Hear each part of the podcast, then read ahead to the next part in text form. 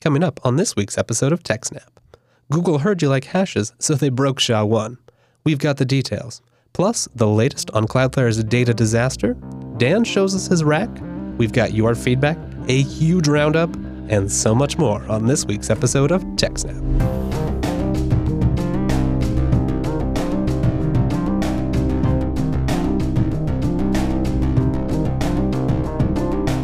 Welcome to this week's episode of TechSnap, Jupiter Broadcasting's weekly systems, network, and administration podcast. This is episode 308 and was live streamed on February 28th, 2017. This show is brought to you by our three excellent sponsors DigitalOcean, Ting, and iXsystems. Joining me this week and every week is our host. He's the admin, the organizer, and the explainer. It's Dan. Welcome to the show, Dan. Hey, Wes. How Hello, are you doing channel. this week? I'm good. got any Lots uh, new stuff on the rack? Oh, really? Anything oh, yes. you want to share with us right now? I'm. I know I'm always uh, interested. A new PDU up at the top, which means I had to move two other ones further down. Um, so it's been a week full of rack maintenance. Them over there. Well, it's about three, four hours on Saturday or Sunday. It seems like a nice way on the weekend. You know, put in some time make things better around the house. You feel cleaner, organized, and we get to we get to benefit here on the show. Yes, it, has been stuff that's been waiting for. I'm not exaggerating, months. I know how that goes. To be done for months. You have those projects that just kind of like sit on the back burner. They're not important enough. Mm. Yeah, all right, everything has power now, but I really want those couple spare outlets or whatever the case may be for you. Mm-hmm. Yep. Awesome. Yep. All right. Well, we've got a pretty awesome show today, packed with news. It's been a very interesting tech news week, let alone security news. So, uh, unless you have anything, let's get rolling. Well, last week we thought we had the lead story, and then it turns out that we didn't have the lead story. But we're continuing along as it is. Yes, exactly. So, basically, the biggest news of the week, I think, it's arguable. Some people will dispute this. Yes, there's a couple items was, here. I think it was the SHA-1 collision. And everyone seems to be saying, oh, Google broke SHA-1. Why'd they break SHA-1? Um, oh, Google, what some, are you doing?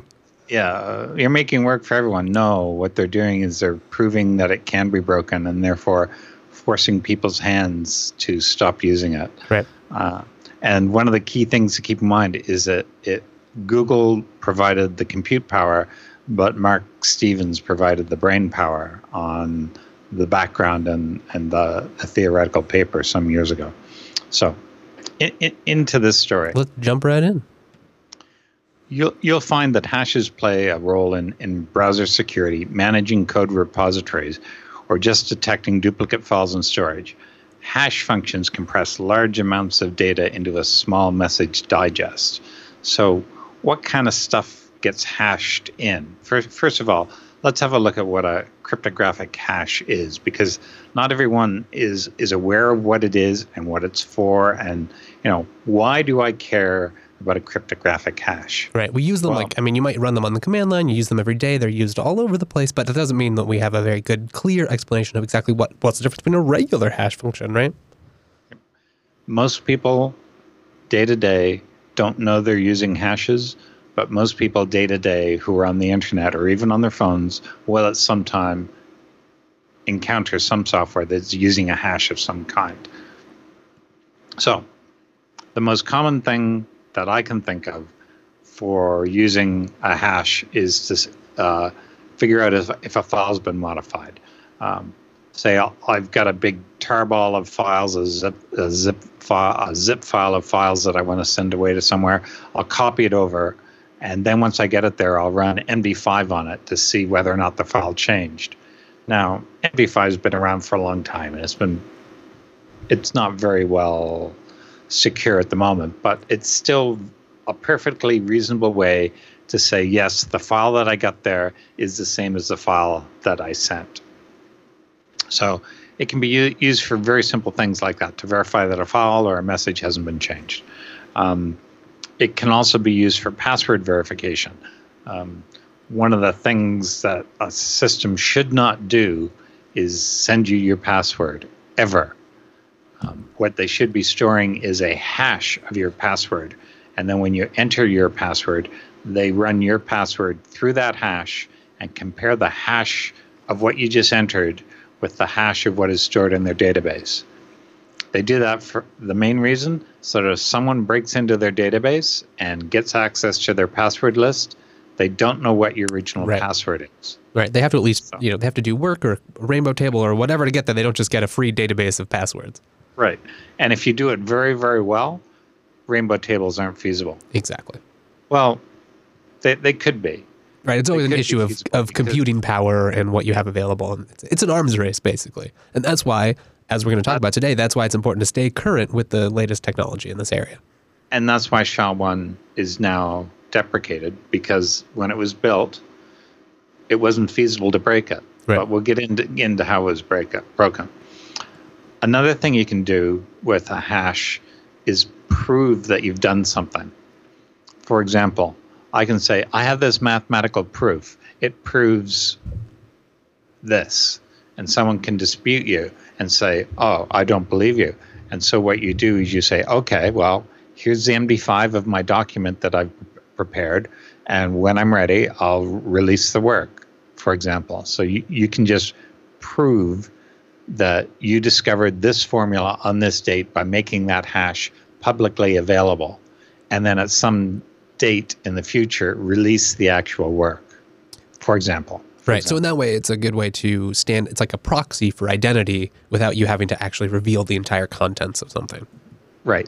So you prove that you have something without producing what you have. There you go. You can produce the what you have later. I like that. So, and the other thing that it, it is used for is identifying files. Um, say you have a whole bunch of files and you've got lists of MD5s of them or SHA-1s, and you store all the, the hashes in a table so that when you have an incoming file, say for a backup system, you do an MD5 of the file that you're about to back up and you say, uh, I've already got that one, don't bother backing it up. Nice. Yeah, that makes sense. Simple, simple way. So now, let's talk briefly about SHA-1.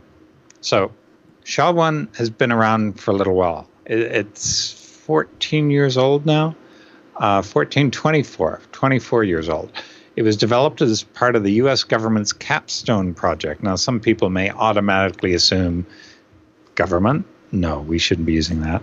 So, the original specification of the algorithm was published in 93 under the title Secure Hash Standard. And it was came out by the Government Standards Agency, NIST, which is the National Institute of Standards and Technology. So, why do we worry about SHA-1? Well, it forms part of widely used security applications and protocols such as TLS, SSL, PGP, uh, SSH, SMIME, and IPsec, all of which are rather important. Yeah, right. Those are used in production, right? Ugh. And complicating this, SHA-1 and SHA-2 are the secure hash algorithms required by law for use in certain U.S. government applications. Really? including use within other cryptographic algorithms and protocols for the protection of sensitive, unclassified information. So, well, they have to pass a law in order to make the government stuff a little more secure. I'm interested. It's kind of interesting how it can go there. You know, it starts out its life cycle as a, hey, this is a mandate to make sure that you're doing security properly. And now it's a mandate to do security improperly. Yikes. So, now,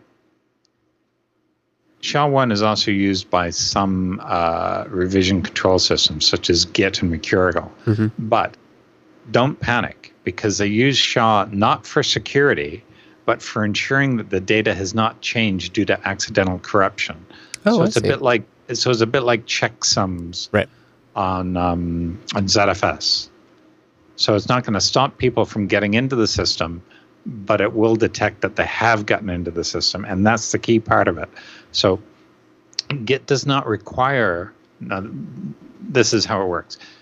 Git does not require the second pre-image resistance of SHA-1 as a security feature. You should really read up on that. We're not going to go into it, since it will always requ- always prefer to keep the earliest version of an object in case of collision, thus preventing an attacker from surreptitiously, sorry, surreptitiously overwriting files.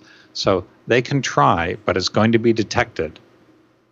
And there are actually patch. We'll, we'll get to that later. There are patches out. So don't worry about your Git repo. It's not as dangerous as some people have been making it mm-hmm. out to be, in my opinion. I think I think you're fine. Now, I want to go back to the blog. Okay. The blog post. Now, what they have done as what what they've done essentially is they've proven that it can be done. Previously, this was just theoretical. You had to have a lot of computing power and a lot of time in order to do this. Right. There's a difference between like, hey, this might happen in the future when someone has a whole bunch of computers to do this versus like, hey, we've done it and you need to be aware that people can if we can do it, other people can do it and probably are doing it. Yep. Now, who do you know of that has a lot of computers? Hmm. Hmm. Maybe Google? Yes. So I think that's why they got involved.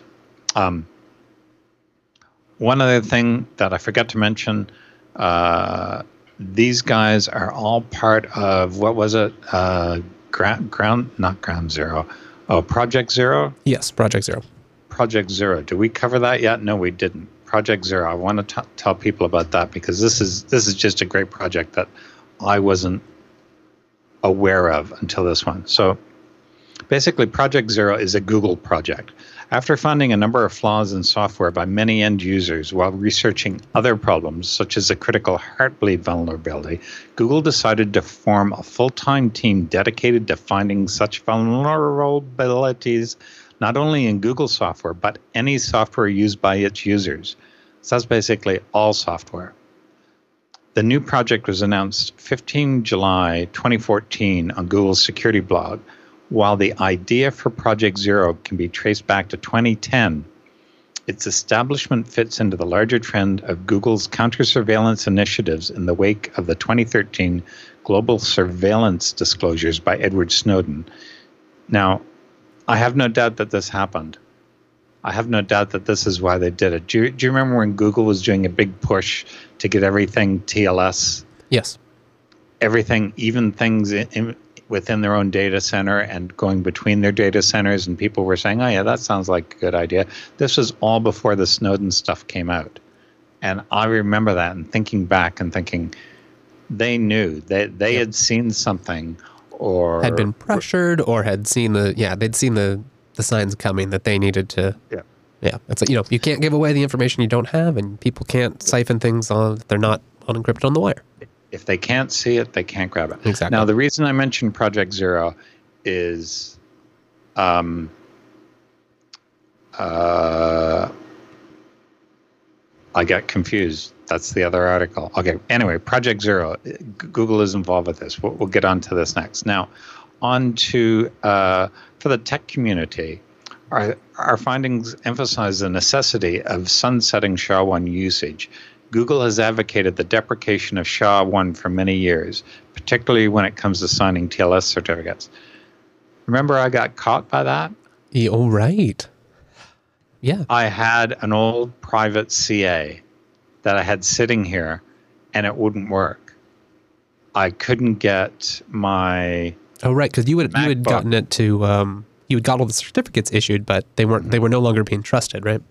They were old because they were only SHA-1, and my MacBook would not would not attach would not attach to my uh, IMAP server. Oh, interesting. It wouldn't allow it wouldn't allow me to send to send outgoing emails because the server it was connecting to, Postfix, was using uh, uh, a SHA-1 certificate. Thank you, James. Yeah, right. Thank I mean, you, thank you, Apple. It's those exact kind of things where it's like you have the pressure on like the sysadmin side. We're like, ah, my thing is broken now. You've like hurt my service, but you're making me do work. Yes, exactly. You're making me do work, but uh, hey, it's worthwhile. Now, so back to this uh, should no yeah we, we, hope our practical attack on SHA-1 will cement the, that the protocol should no longer be considered secure. We hope that it will finally convince the industry that it is urgent to move for safer alternatives such as SHA-256. Now, I'll be, I've already seen a few things of what Git has said. I haven't looked to see if SVN has said anything subversion, but we'll see. So some places have been re- reluctant to upgrade. That's what they're saying, and uh, already said I got caught up on that, but that was my own fault. I just had this uh, CA that's been sitting around for about ten years. Right. So the interesting part is to find this. It was it was four years ago when Marc Stevens published a paper that outlined a theoretical approach to this thing. So they decided that they would get together and collaborate. Now, it's amazing of what they needed here. They needed nine quintillion SHA computations. Wow. So that's basically 6,500 years of GPU computation to complete the, fir- the first phase, the first phase. So imagine you have 6,500 computer GPUs sitting around. It's going to take them a year to do all this work. A year. That's crazy. So it th- th- this attack is very limited in who can do it. Mhm. Very limited. And then it took 110 more years of GPU computation to complete the second phase. So while it seems huge, this shattered attack is still 100,000 times faster than a brute force. Wow. 100,000. Right. So instead of six and a half million years of GPU, it only took 6,500. Did I do the math right? Yeah, 100,000. And that's really, I mean, that makes a huge practical difference now. Especially in a world where, like, you can, you know, maybe if you have enough money, you can rent these things for however long you need. Imagine how many droplets. I don't want to pay that bill. No. So anyway, someone's going to correct my math in the feedback you watch, or in IRC. Please do. Now, now, um, following Google's vulnerable disclosure policy, we will wait 90 days before releasing code that allows anyone to create a pair of PDFs that hash to the same SHA-1 sum, given two distinct images with some preconditions. Now, that's a good length of time for everyone to get their stuff in order. Uh, because once this method is released, it's still going to be a long time before anyone but Google and other huge operations can exploit this because it's it's not going to be trivial. People aren't going to suddenly be vulnerable to this, I'm sure, just because by virtue of the fact of the size of the thing. Now, uh, the next website I want to take people to is shattered.it, which is a pretty cool name. So in here, uh, they show us a whole lot of interesting stuff. And the first thing they do is they show you PDF 1 and PDF 2. And the difference between the two PDFs is the color of the text at the top. Yeah, here, I'll put, uh, here's the first one. You can see a nice blue background on the top here. And we flip over to the other one. Believe it or not, these have the exact same SHA-1 hash. And that's pretty cool. That is really cool. And they're not, I mean, the neat part too, for me at least, they're not like, they don't look like artificial documents. They don't look, you know, it, it just looks like any old PDF that you could find. It has design on it. Clearly, designers were involved. It's a good example. Yep. So, uh, Wes and I both downloaded these and both ran independently a SHA-1 and a PDF, uh, sorry, an MD5, and we found that they matched. So, it was interesting. I also did you dra- did you upload them to see if they were? No, uh, I did a not. collect- Yeah, you can. I uploaded them there, and they were both part of a collision. So they've they've revealed how it can be done, but they've also supplied information on how it can be t- detected. I like that. That's So- awesome. It, it's good. So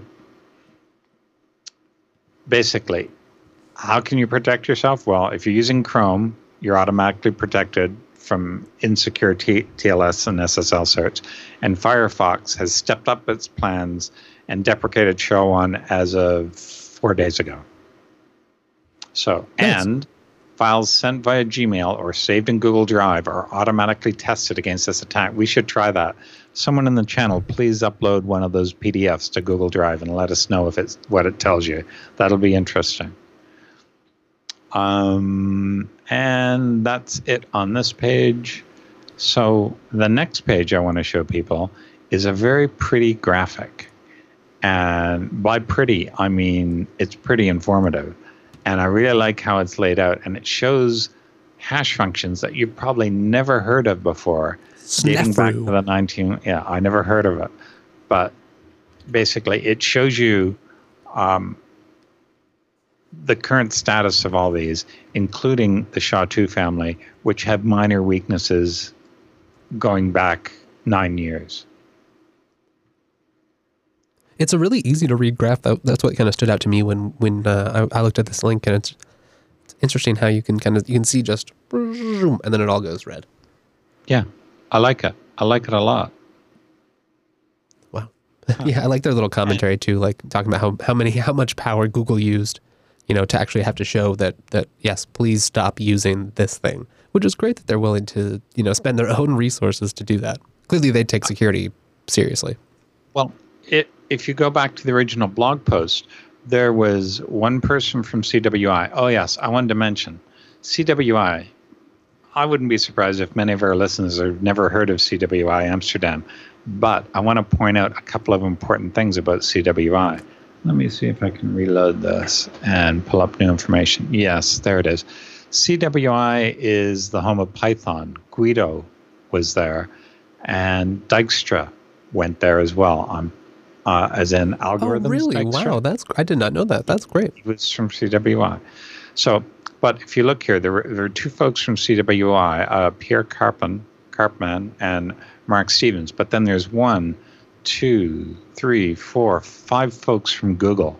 So Google put a lot of time and energy into this, including, I'm sure what they were doing is just say, hey, just run it on these servers in spare time. You know, like those screensavers you used to have that would. Yes, the exactly. text- It's the same Or thing. folding at home or whatever, right? Yeah, they're like, hey, here you go. Have some GPUs, have some CPUs, go at it. What a great utilization awesome. of, of resources. And as a researcher, you know, uh, always strapped for funding, having to get grants, that must have been pretty exciting. Being like, "Oh, look at what we have now." Uh, I would like to read more into this to find out over what period of time this 6,500, 6,650 years of stuff was done. I'd also be curious to know a little bit more about the implementation. Like, how did they manage the compute jobs? Did they use, you know, like Google's cloud, same thing that you could buy commercially, or was it like, you know, GNU parallel? Was this done over a weekend, Yeah, all Right. the compute time, or was it over six months or something like that? How long did it take them to do it? that's a good because question. you know, state actors will want to be able to do that. yes, they will. I'm sure they're. All, I mean, they're sure they're already re- have already been researching and are even now more interested. They have malware bots installed on all these laptops that are downloading and doing all the computations for them. So. Exactly.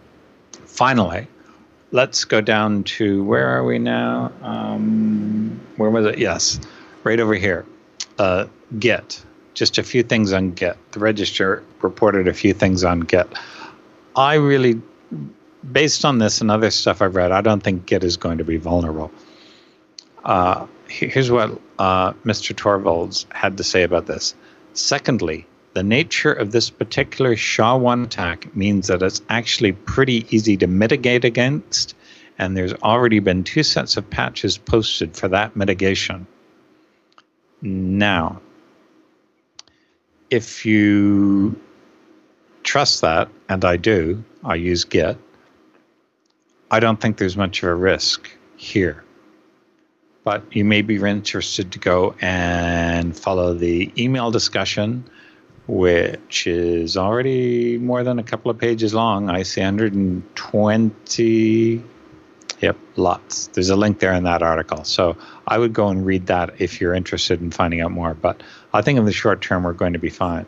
Um, he also said um, attack is hard, discovery is easy. So fix it right rather than right now. I like that. I think it's been a pretty mature response to it, right? Like there's been there's been a lot on both sides. There's kind of but it really has concentrated on like a good technical discussion. One of just it's a good excuse to go learn. You know, we all use Git every day, or at least as most of us do. It has some really neat technical underpinnings with how it all works. So this is also a good excuse to just go go learn more about Git. And final words, don't don't panic. Things aren't suddenly going to become vulnerable Uh, your systems aren't going to be taken down quickly. Take your time. Should should be important. Review your systems. Look for SHA-1 usage. Figure out what the risk is. But it's best to try and stop using it. Don't stop using Git, but make sure all your certs are up to date. All your private CAs are now at least on SHA-2, and just don't don't don't panic. It's it's not worth panicking over. Yep. Anytime something like this kind of happens, it's a good excuse to have a security review, go poke at the systems that you kind of forget about that sit off in the corner mm-hmm. somewhere and you trust. Mm-hmm. You don't even realize how much you trust. Mm-hmm. It's not like it's an open SSL or, Right. or a similar type thing that, yeah, you've got to fix it because there's something in the wild. There's nothing in the wild right now.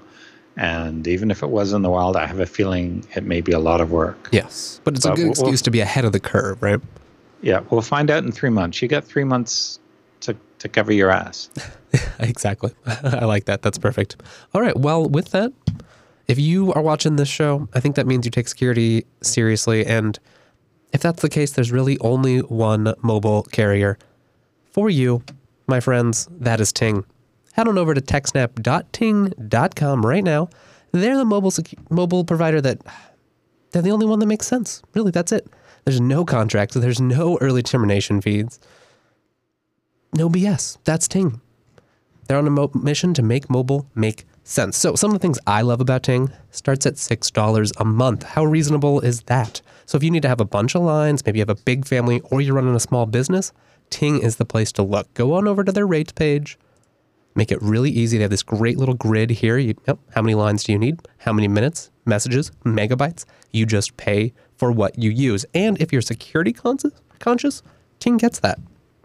Ting security conscious too. So that's why they sell you. You can head on over to their store.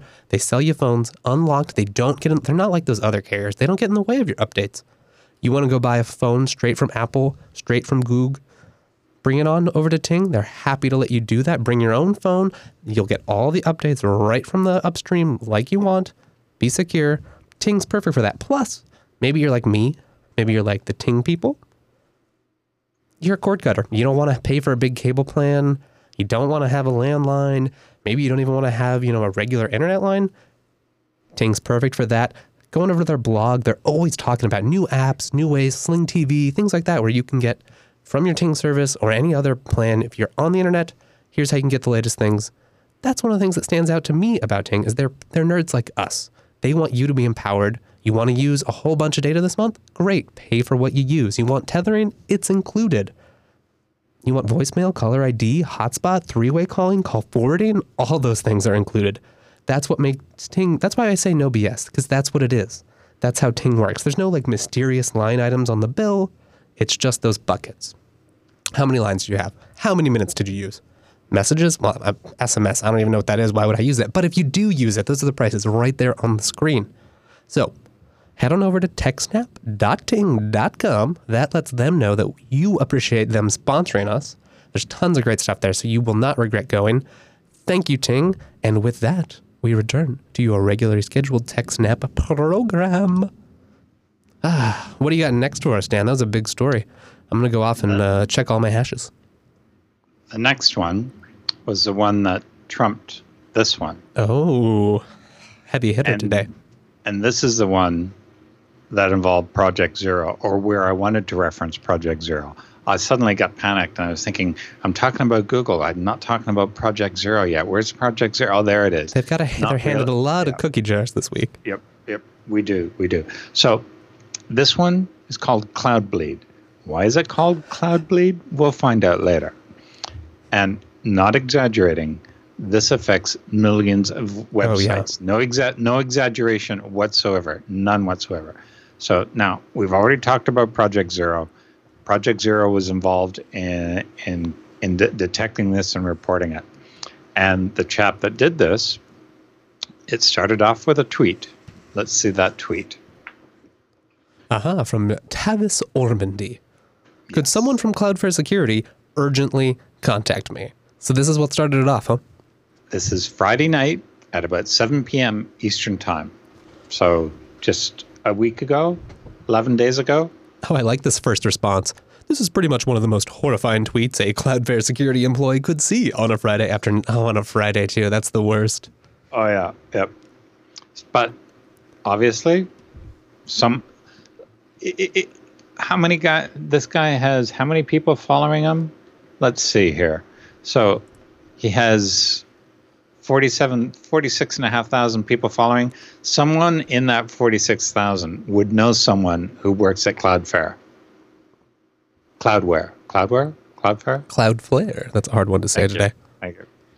Um, it's been a rough day at work. Uh, I've had I've had stuff down and it's not been good. So my mind is totally gone but we persevere here at the TechSnap program We're for you persevering. We're persevering on to the next report, which okay. So this was on Friday. Um, it was a- it was actually UTC 1100 on the 18th of Feb. So the blog post comes up at 1715 UTC on the 19th. So the next day, uh, approximately 36 hours later, approximately 36 hours after he, he's been in touch after he first tweeted. He posts this. It took every ounce of strength not to call this issue Cloudbleed. We'll come back to that. So he start, starts off with this thing called corpus distillation, which I really liked, and I wanted to find out what it what it involved, and I went and look went looking for it, and it's actually very interesting. So it's, it's a way of testing stuff. It's a way of exercising your code.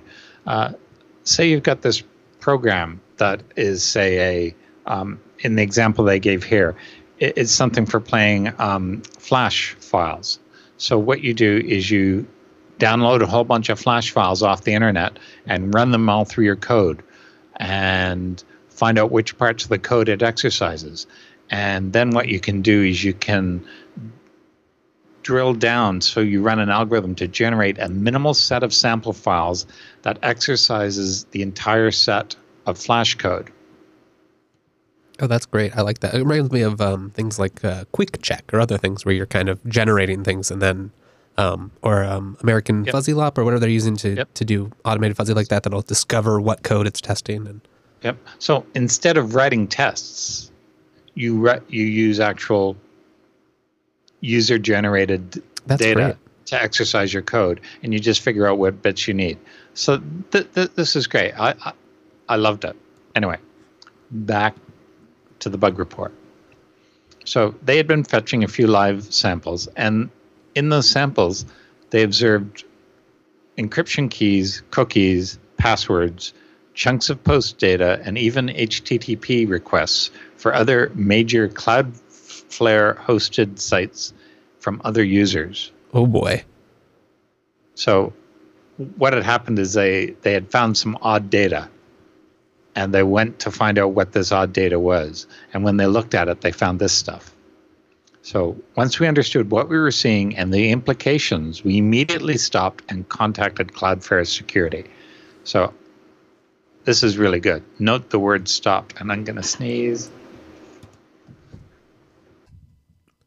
You just uh, you take your time you sneeze there good sir that happens to the best of us and he's back I'm back.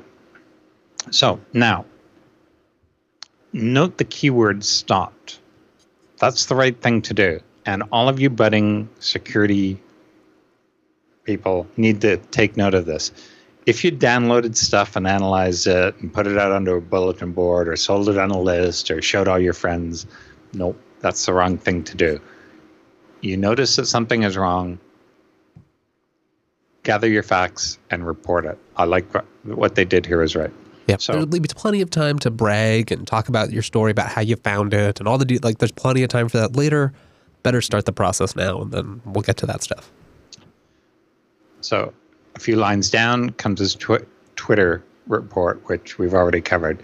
But now I want to go on to the incident report, which uh, Cloudflare put up on the 23rd, which was four days after the bug report. But I want to point out that everything had been fixed by the time the bug had been reported.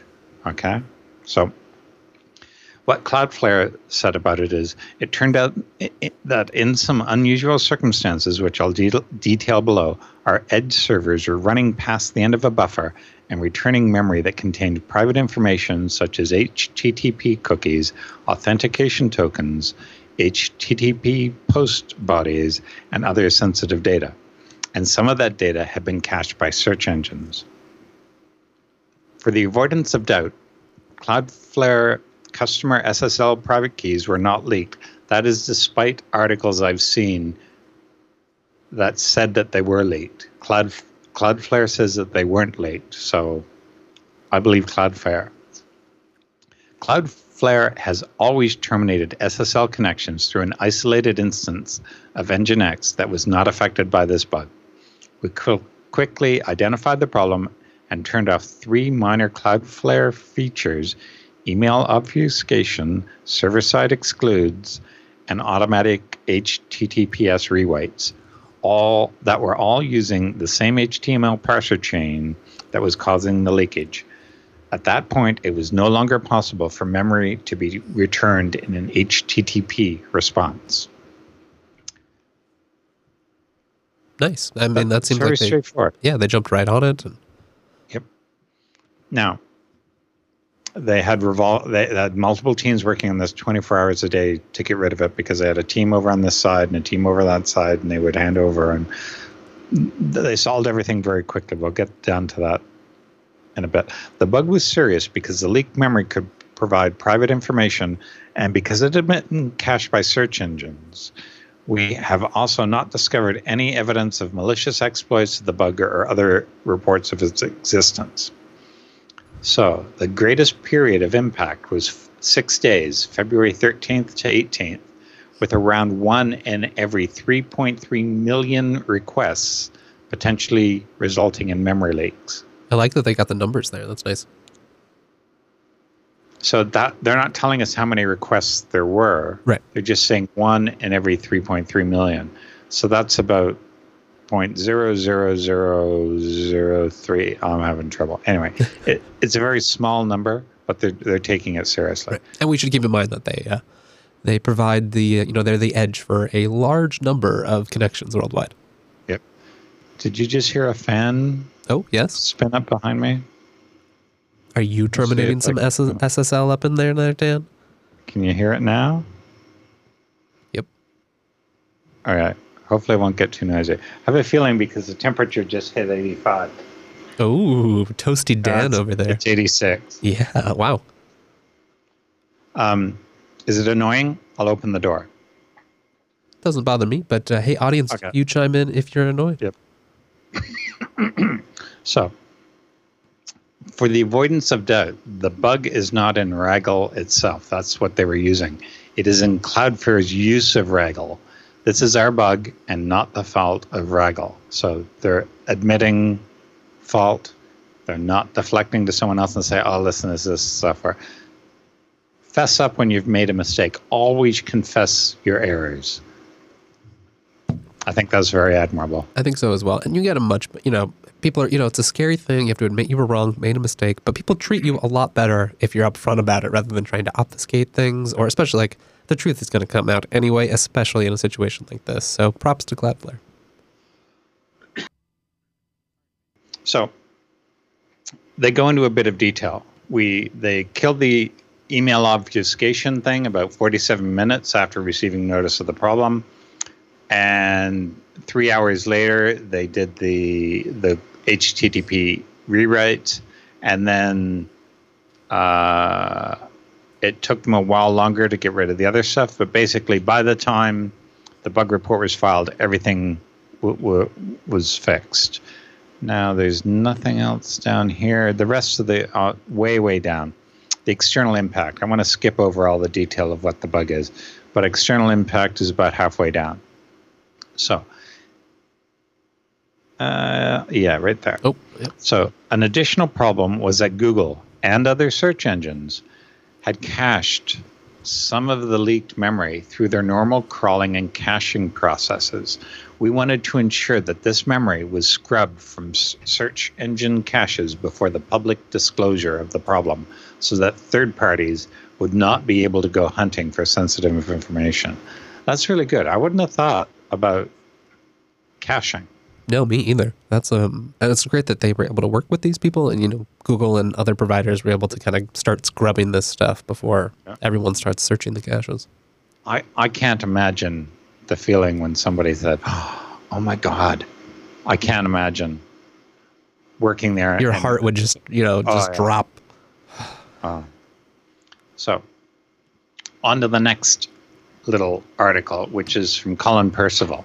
Um, now, uh, full disclosure, I know Colin personally uh, through FreeBSD project and through TarSnap and BSDCan stuff like that. So he came right out and said that TarSnap is not affected by Cloudbleed because they don't trust TLS man in the middle services. But if you use the same password anywhere else, in other words, anywhere else and on TarSnap, then you know they may have your TarSnap password not leaked through TarSnap, but through somewhere else. You should change it. And yes, don't use the same password in different places. Please don't. No, just don't. the type of thing that happens. So then he said, "Is it being cloud, called Cloudbleed?" Well, no, he wasn't going to call it Cloudbleed. So of course, that's what everyone is calling it, and that's how it went. And Now it's cloudbleed forever. yeah, and down there at the end of it, Tavis chimes in that says his work here is done, and I like that. I like that. That's beautiful. I suppose that's a one of the modern incentives for finding something like this is, hey, you get to name it. Now, sadly, this may take some companies down. Um, if you go on to the next tweet, uh, basically, if you're HIPAA regulated or you have a customer who is, and you use Cloudflare during those dates, you may have sensitive information that's been released, and you got to deal with it. This, this just isn't you know, someone may have seen your document as you saved it. This may be, for example, customer health records, Yeah, that's serious stuff. deal. It's a big deal. And to help those who want to go looking, here's a list of sites that use Cloudflare and may have possibly been affected by the Cloudbleed uh, leak. So if you're interested, go there, have a look through, see what happened, and there you go. Yep, they've just got a big raw list of all the sorted names of companies. So you can go check it out. Yep, here we go right now. Oh boy, this is a big text file. So big, GitHub won't even show it to us without having to click on the raw file. Isn't that fun? Yep. Now, um, there's not much for you to do now because the bug's been fixed. It's not in your code, but if you're on Cloudflare and you got sensitive information in there, you better be evaluating what you have to do and which of your customers and clients you have to contact because you certainly do have to contact them. Yes, exactly. I mean, that's important. You need to just prop- properly disclose it now that you've been notified. And Do the right thing. Yep. That's this has been a very interesting story to watch unfold. I'm glad that things got buttoned up so quickly. Um, but it does Yeah. much like you know the S3 outage that's been going on today, it really does strike home like when you rely so much on external services uh, or other people who are at, at your edge or between you and your customers, things like this that could be completely out of your control can be a security risk or a risk of you know operational downtime, etc. Well, do you have anything else you'd like to add to the audience on this one, Dan? find out if some of the services that you're using personally are on Cloudflare because if they are, maybe those services have been compromised. Yep. Go spend some time with grep and uh, this uh, GitHub file. Awesome. Yep. All right. Well, thank you very much for that, sir. That brings us to the next sponsor of our fine program. That's iXsystems. Go over to ixsystems.com slash TechSnap. Check out their blog. Go look at the awesome machines that they have ready for you. One of my favorites, is this FreeNAS Mini right there. We've got some at the studio. Got one at home. Most of my friends have got my family with one. So you may be asking, iXsystems, maybe I haven't heard of those before. Why would I trust this company? Well, you've really got that backwards. iXsystems is the awesome hardware provider you wish you had learned about years ago, but you've learned right now. No going back. Anytime you're thinking about that, you know, if you're if you're getting hardware for a company, if you're running your own small business, or you just need something for the house, before you go to any of those big providers where you're just going to be treated like another cog in the machine, if you want a more human approach, if you want to work with a company that cares about your project as much as you do, don't go anywhere else. Go to iXsystems. They have awesome, a whole staff of awesome sales. Right? Instead of like going to a website and browsing through and putting your cart and wondering, ah, is this going to work? Do I have the right kind of stuff? Do it, does it come with the rails? Is everything going to be taken account of? Maybe you have time for that, but if you're a busy professional, I don't think you do. And iXsystems is ready to work with you. They've got it all figured out. You let them know what you need. They'll work with you to assess, hey, what really are your requirements here? What do you need? And then they will think through all of the details so that it comes out perfect on the other side. They'll configure everything for you, ship it to the data center for you. Data center just plugs it into the rack, turns it on, and it's good to go. Look at those people they work with Adobe, Groupon, LinkedIn, Splunk, Tumblr, Hitachi. These are serious names because IX makes serious systems. If you don't believe me, just going over to their blog, you'll see some of the stuff they're up, you know, they're up to right now. They're just about ready to go to Container World 2017. They keep pace with the technology of today. They know what's important big scale systems or small scale systems, and they are excited to work with you on your next server. So don't delay. Head on over to ixsystems.com slash techsnap. That will link you to an awesome PDF they've got for buying systems for open source software. They've been around since they've been around forever. They know the industry, they know open source, they know hardware. They have awesome partnerships with Intel with their beautiful processors. So if you need it done, IX is the place to do it. ixsystems.com slash TechSnap.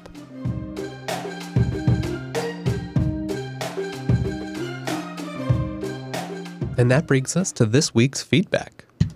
Okay, looks like we've got an article to, or a uh, letter article. What am I saying? Looks like we've got a letter today from Tyler. He had previously written in about transmission um, permissions. So let's jump in here. I just wanted to say thank you for addressing my question regarding transmission permission errors in FreeNAS a few weeks back. After that episode, I took another look at my setup, and lo and behold, I found my mistake. Turns out I had set up the permissions just fine, however, my ignorance in working with FreeNAS jails made me look a fool. Oh, Tyler, don't be so hard on yourself.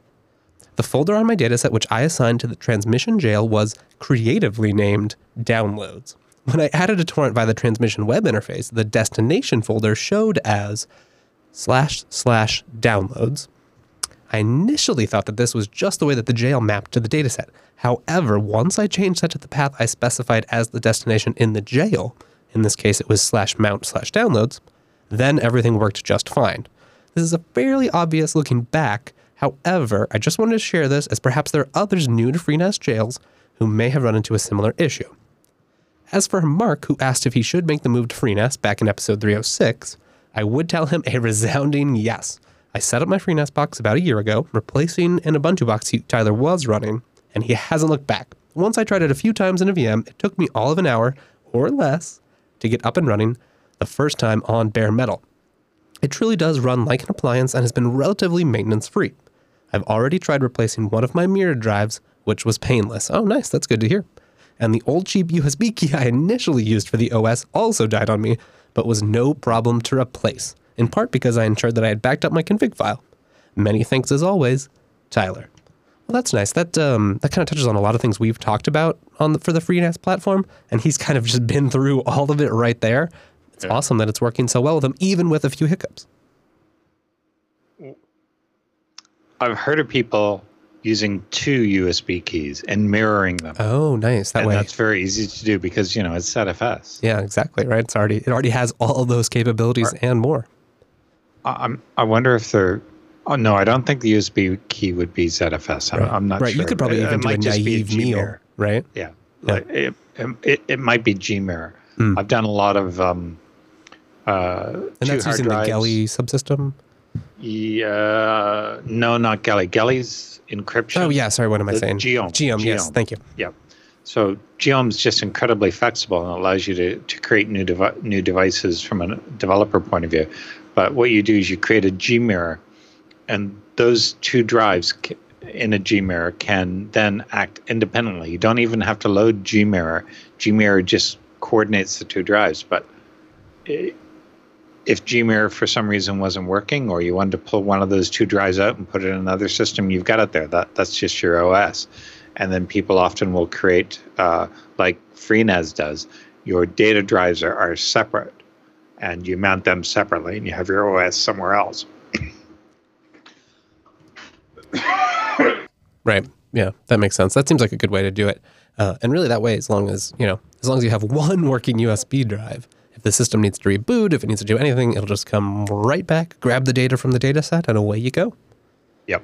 Free, FreeNAS, if you're looking for a nice little way to store large amounts of data or even small amounts of data in a nice, secure way, it is truly just a little appliance. I think it really shines for those cases where, like when what Tyler was talking about here, where he had to replace a drive, you know, that might be especially if ZFS isn't something that you use in your day to day life. You're not familiar with administrating it on the command line. That could be something where, like, okay, stop my whole workflow. I'm going to spend two hours reading the handbook, getting this working. With FreeNAS, you're just like, boop, boop, click some buttons in the UI, plugged in the new drive, done. Did you have any comments on this one, or did you want to talk maybe about the the jail snafu he had? I don't know if you have any Uh, insights there. I've never used jails with with FreeNAS. I, I've my experience, direct experience with FreeNAS is extremely limited and several years ago, so I can't comment on it. But I do know that a lot of people find success with it and they re- really like it. And some people make the transition eventually from being FreeNAS exclusive to then having other FreeBSD boxes around just because they've used it. So I think it's a great way for anyone to get involved with, with mass reliable storage. I totally agree. That was the only feedback item this week. So, hey, audience, challenge to you. Please write in. We love reading your feedback here on TechSnap. And in lieu of more feedback, I thought maybe we should have some feedback from Dan. What do you got for us, Dan? Well, we're going to have a quick tour of the rack. Because people have commented several times on it. It I'll see If I can get it any closer.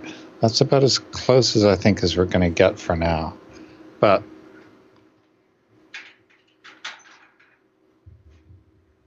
so this rack I bought off Craig, Craigslist, believe it or not.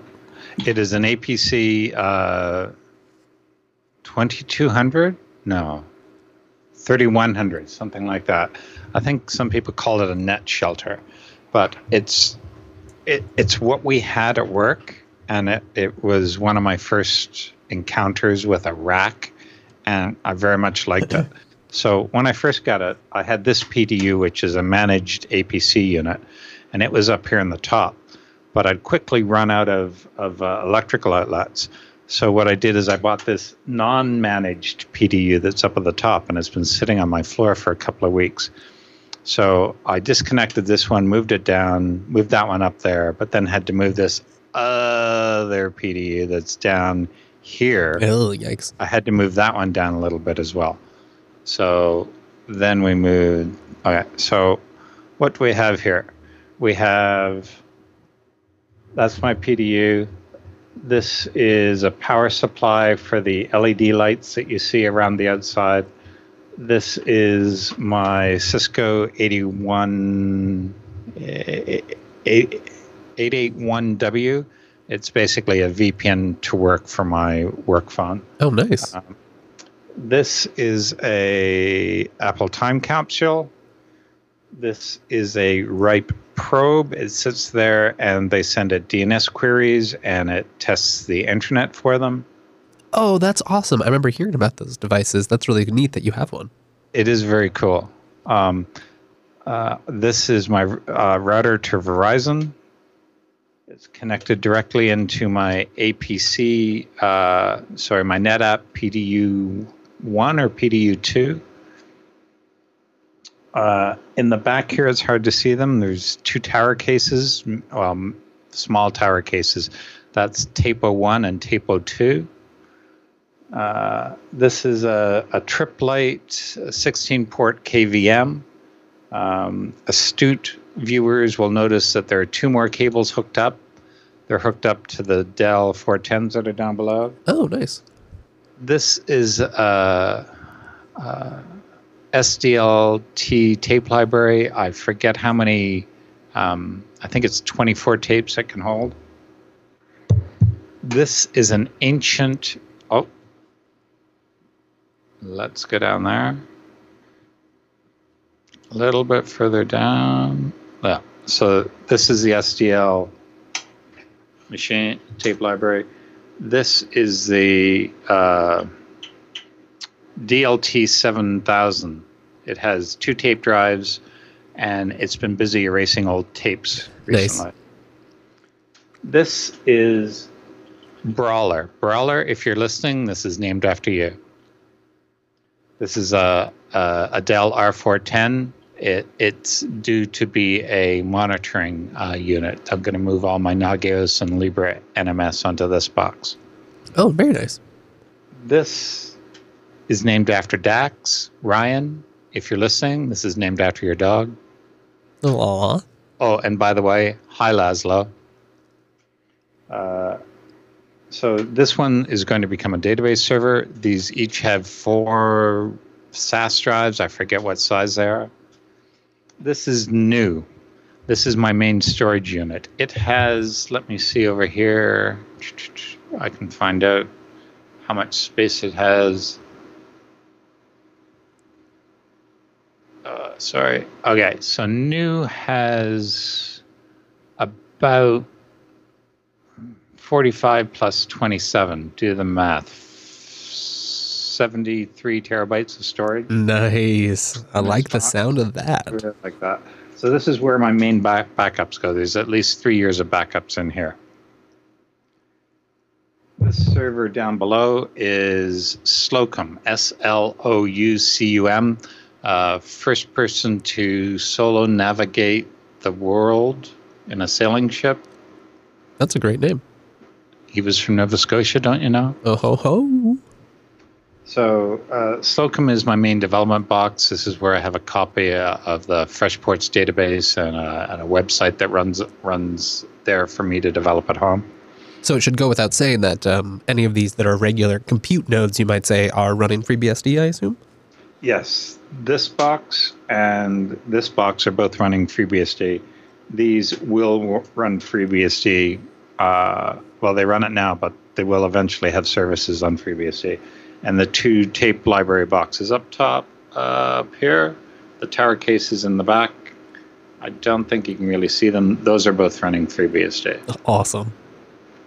And then down here in the bottom, you can't see it at all. Can you see down there now? Oh, yep. Yeah. Right in there in the back where all these power cables are coming out of there's an apc uh, 2200 uh, ups which is plugged into the 20 amp circuit in the back there um, one day we'll have a, a view of the front of the rack and the front of the rack looks very pretty Oh, that's the private view. Oh yes, it does. We'll have a view later. So that that's enough for now. If people have any questions they want to ask, oh, pfSense. Sorry, someone asked about that. Cisco is merely for my day job. pfSense is running on this little box here.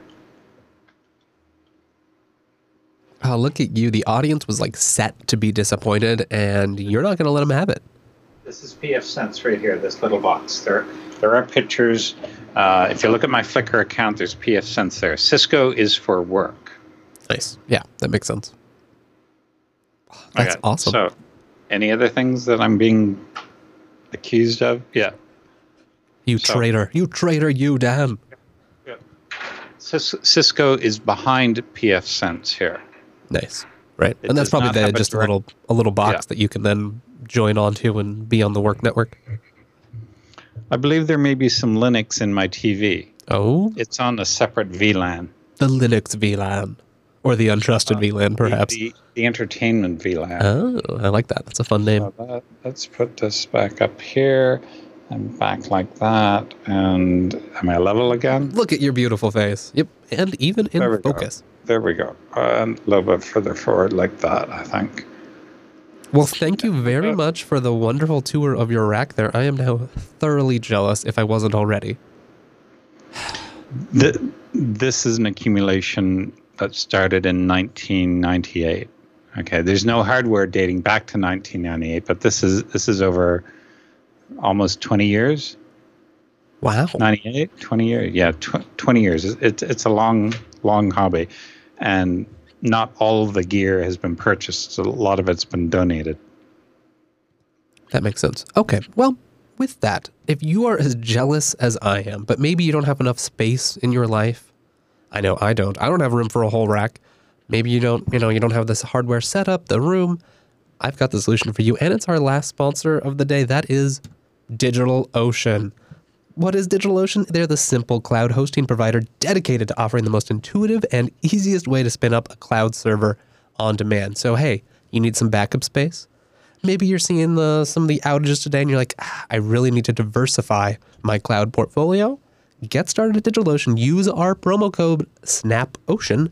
That will get you a $10 credit. From there, just takes 55 seconds to spin up an awesome new server. They've got first class FreeBSD support. If you want, you can load NetBSD or OpenBSD with a little bit of trickery. Plus, they've got a whole suite of Linux distributions. They've just started. They now have load balancers, they have monitoring, they have attachable, expandable storage, SSDs on every one of their droplets. Awesome network connection, 40 gigabit E connections right to the KVM hypervisors, first class virtualization, none of that OpenVZ stuff you see on some other providers. Plus, it all starts at $5 a month. Head on over to their pricing page. You will not believe it. One of my favorite parts of DigitalOcean, they've got hourly pricing. So maybe you're like, hey, I should be like Google donating a little bit to the security community. I'm going to start trying out some hashes. Maybe I need want to do some security research, but I don't need a whole fleet of servers for the next year or even a month. That's where DigitalOcean's hourly price. And look at that: two gigs memory, two core processor, 40 gigs disk, three terabytes of transfer, which is way more than you'll ever probably need on this. Three cents an hour. That's right, three cents an hour, and all of that comes with Let's say you have multiple of those. That comes with private networking if they're in the same data center. Speaking of data centers, DigitalOcean has data center locations all over the world New York, San Francisco, Singapore, Amsterdam, London, Toronto, Frankfurt. Pretty much wherever you need to go, DigitalOcean is there to take you there.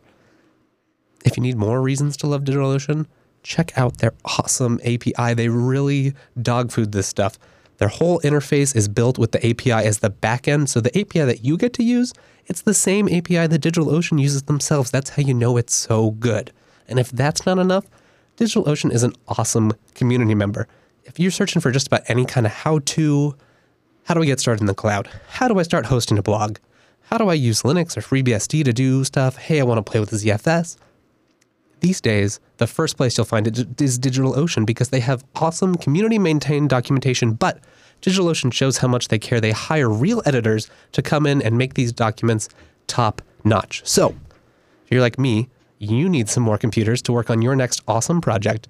Head over to digitalocean.com, use promo code SNAPOcean. That tells you, tells them rather, that you appreciate them sponsoring the TechSnap program. Thank you, DigitalOcean, and go get started today.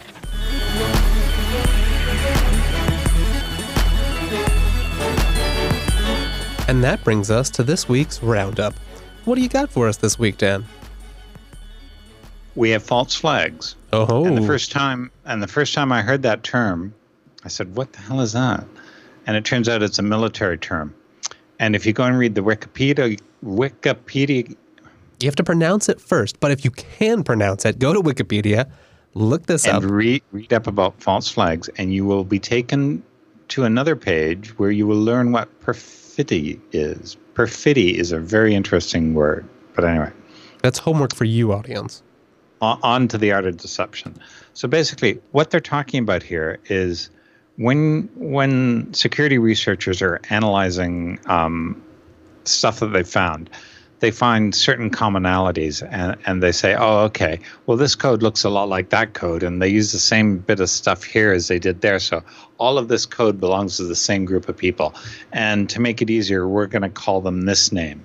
Now, they may not know where they are, they may not know who they are, but they have a good idea.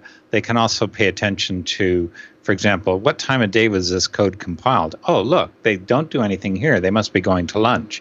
So you can work up a time zone because believe it or not, a lot of this stuff is done by state actors people with a nine to five, more or less job. So it helps you figure out who they are. So, what has always been a theory is that people pretend to be someone else. And yeah, that can be done, but these guys start talking about it. How easy is it to actually pretend to be somebody else? How far do you have to go in order to do that? And I listened to about the first 20 minutes of the video, but then I got called away for delivery, so I couldn't listen to the rest of it.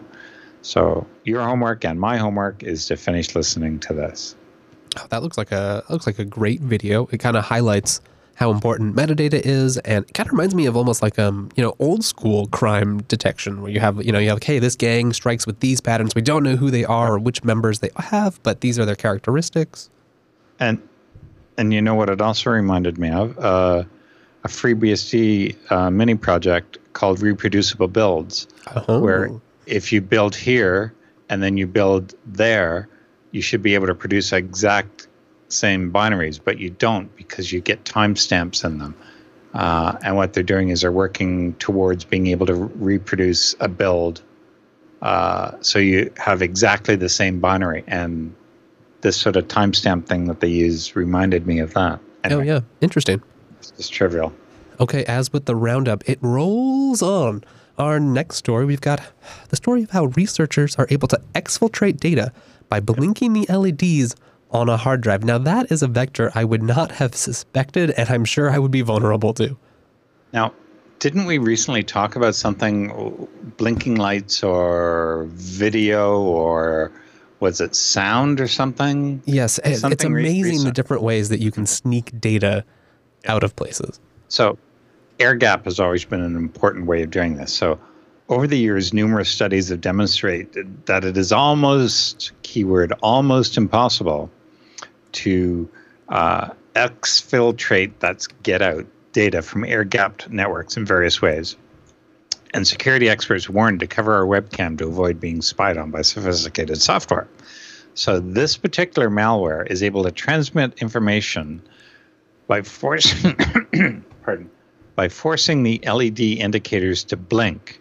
And I'm not talking blink like blinking lights where you see the disk activity. They're talking about 5800 cycles per second. Wow. So you you can't see that blink. It appears to be a steady stream. So so basically that gives you about 4k per second. Not much, but uh, more than enough, right? Yeah. Yeah, that's enough to get delicate information out of here.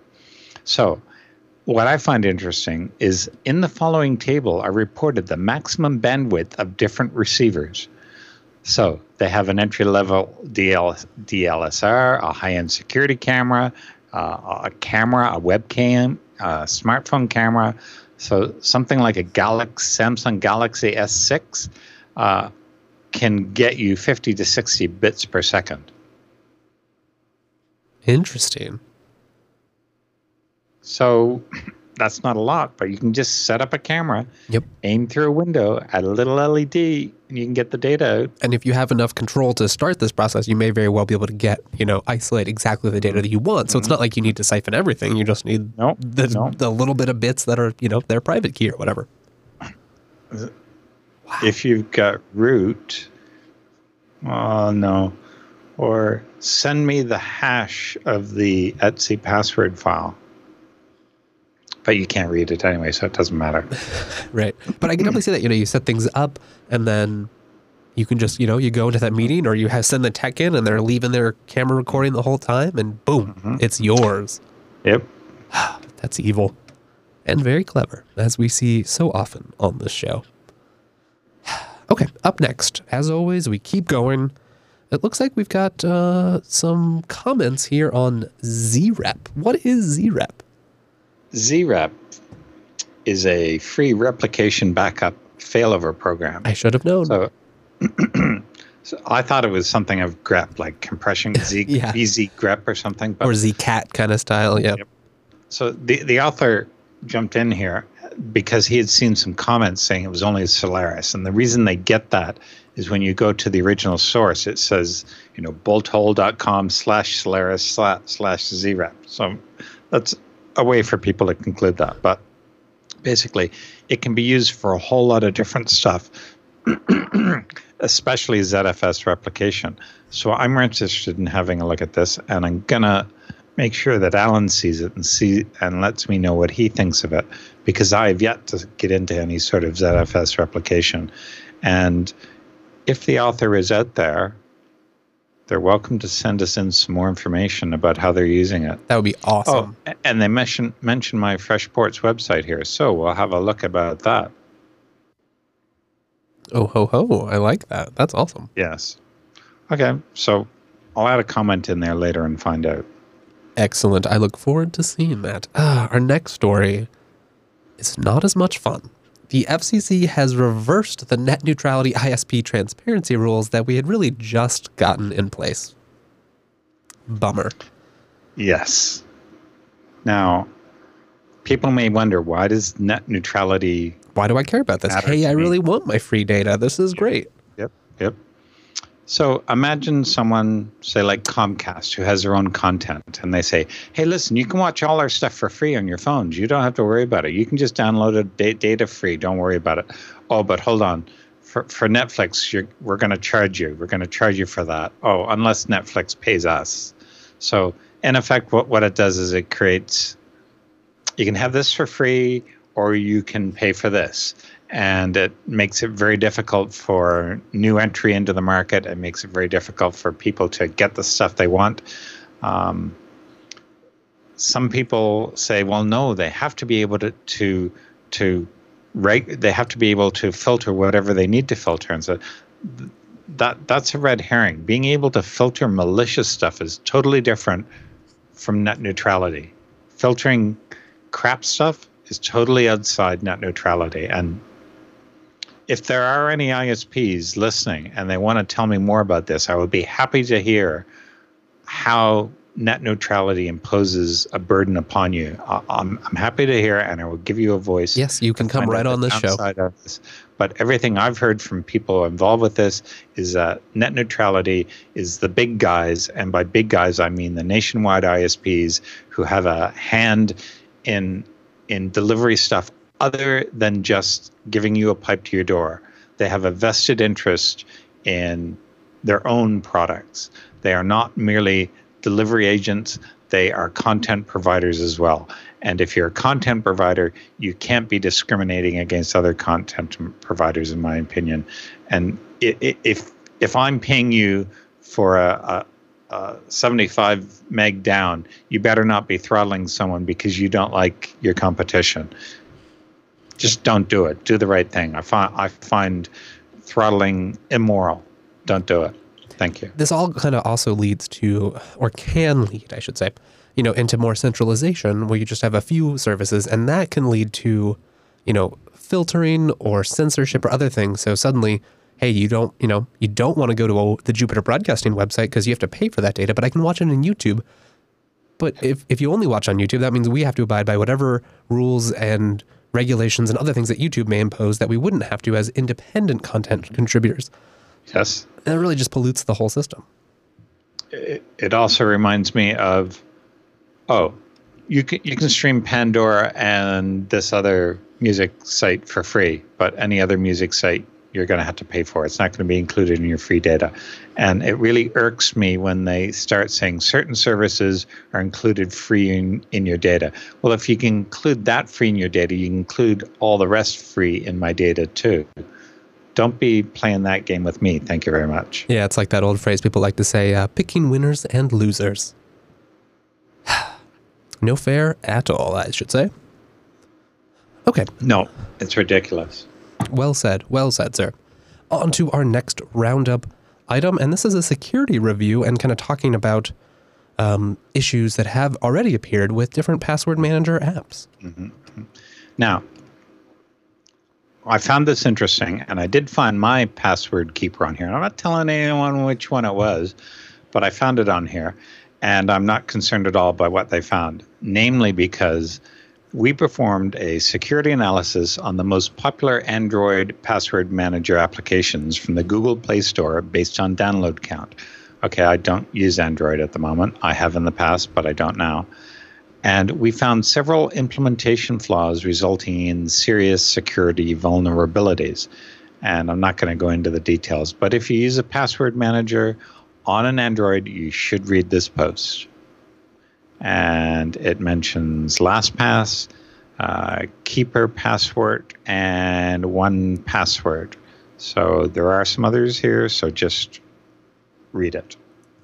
Yeah, it seems like a helpful thing. And if we are going to be adopting using these things, especially the you know the web service, integrated app service things where you don't have that much transparency, it may not be open source, etc. It's nice to have some people checking up on it.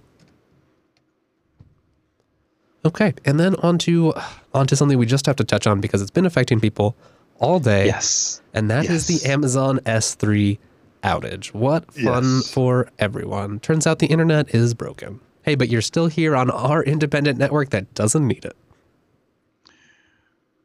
Um, we the dashboard is not changing color because it's on an S3 website. Sorry. So basically, Amazon Web Services dashboard cannot be updated because it was on S3, which is broken. Yes, I think that was that was so funny. And there's been a lot of complaints and conversations about the way Amazon chooses to handle their outages. There's a lot of people that complain that, you know, you go to their status page and even though everyone can see they're in the middle of an outage, it says everything's green. What's the deal with that? So there's been a lot of Yep. discussion and this was just I it sounds like from some comments I read from Amazon employees that this was not an intended dependency on S3, which is mm-hmm. maybe why they were able to repair it so quickly, but still it just Now, freshports.wordpress.com is not hosted by me, but it does contain the status. And I update that before I do any work on the website, just in case. Oh, nice. I like that. That's a good way to do it. I also, I also put it out on Twitter, but not everyone follows Twitter. Yeah, that's a good point. I get. I guess I could have status.freshports.org redirect to WordPress, yeah, freshports.wordpress.com. I think that's a pretty common way to do it. Is have that you know have your status subdomain redirect to Um, an external provider that, or at least a different provider than you have Yep. as your main website. Yeah, and I think that Alan has a droplet just for status. Right. I, I think he does. That's a great. I mean, not to have a random sponsor event, but that's a great use for a droplet or a different cloud provider if you'd prefer. Um, but it's an easy, cheap way to diversify your infrastructure. And this seems like a good good thing. Like Amazon provides some very interesting services, but they now underlie a huge amount of the internet, and we kind of have to be careful about that because they have one outage, and suddenly, you know, a ton of companies also have outages, and it may not be like S3 seems like a winning thing, right? Simple storage service, it works very well, it's a good service, but if uptime is important to you, this may be the time to start looking at, hey, can I also replicate this data to another cloud provider? Maybe I should have um, a small dedicated data center. That that would be interesting. Da- uh, cloud providers with big pipes to other cloud providers. Right. Yeah, make it really easy, reasonable rates. I'm sure you'll have to pay for all that transfer, but hey, if you know you need the six nines or whatever, then that's kind of what you need to do. Any other comments on this Amazon outage? I'm sure we'll have more to talk about next week No, as the I feel- details become known. I feel sorry for the AWS folks having to fix this and, and the pressure they must be under. Um, we're laughing at their misfortune, but it's it's all in, in good Yes, there's jest. also sympathies there, and uh, best of luck restoring your service. Okay, and then uh, on to our last roundup item. It's something you may have seen if you're a viewer of the LUP program. We touched on it very briefly. This is a little bit scary Yes. and kind of hilarious. Yes. Th- this is a great post. It's a very long post, and there's a lot of things I would like to cover in it. But it came in too late today. It was released today. Uh, we'll cover it next week. But basically, there's all these cloud pet teddy bears that are sitting around, and they got leaked. The complete database for all the users got leaked. Um, basically, it looks like this company had a MongoDB instance sitting somewhere on a public IP address with no authentication, no firewall, no nothing in front of it. And everything got downloaded. And sadly, it looks like this company has basically just faded away, disappeared. Their, their shares have tanked. Uh, no one's answering. It looks like this is just a website that's left running because no one's turned off turned it off yet. Right. And it, it's consumers. I'm sure you could, you might, might even still be able to buy them. People still have them in their homes. They may still be using them, Mm-hmm. and uh, you don't, you might not know that all of your recorded files are now available to anyone on the internet. Well, I'm I'm sure that if for some reason I could not get to FreshPorts, it would continue to run for years.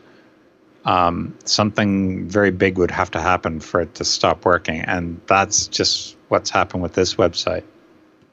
It's funny If when you do a good enough well- job of um, setting things up, then yeah, you know, if you don't touch them, hey, suddenly it still works. Well, good job setting it up, but bad job doing the security. Right.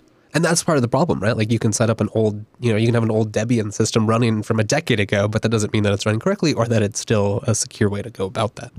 Yep, yep. But we'll, we'll talk more about this next week. Uh, uh, I found it very interesting, and the stuff that stuff that um, the author went through. Uh, it's just very interesting reading, and we'll we'll we'll, we'll take more of it next week. Look forward to more of that on next week's episode of TechSnap. Do you have anything else you'd like to add to the audience this week? Nope. Go and check all your SHA stuff. Make sure you get that in order. And we have No some homework, so uh, go look up those words, go watch those videos. There's lots of stuff to check out. That wraps up this week's episode of TechSnap. This has been episode 308, live streamed on February 28th, 2017. If you'd like to see more of this excellent show, go on over to jupiterbroadcasting.com. We've got an archive. You can see the last generation of the show, this generation of the show, a ton of other great shows. Go check it out. They have a calendar there. It'll convert what this show airs.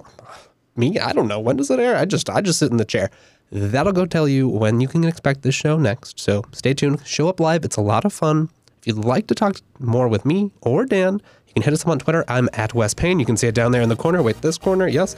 And Dan is at TechSnap underscore Dan. We will see you next week on TechSnap.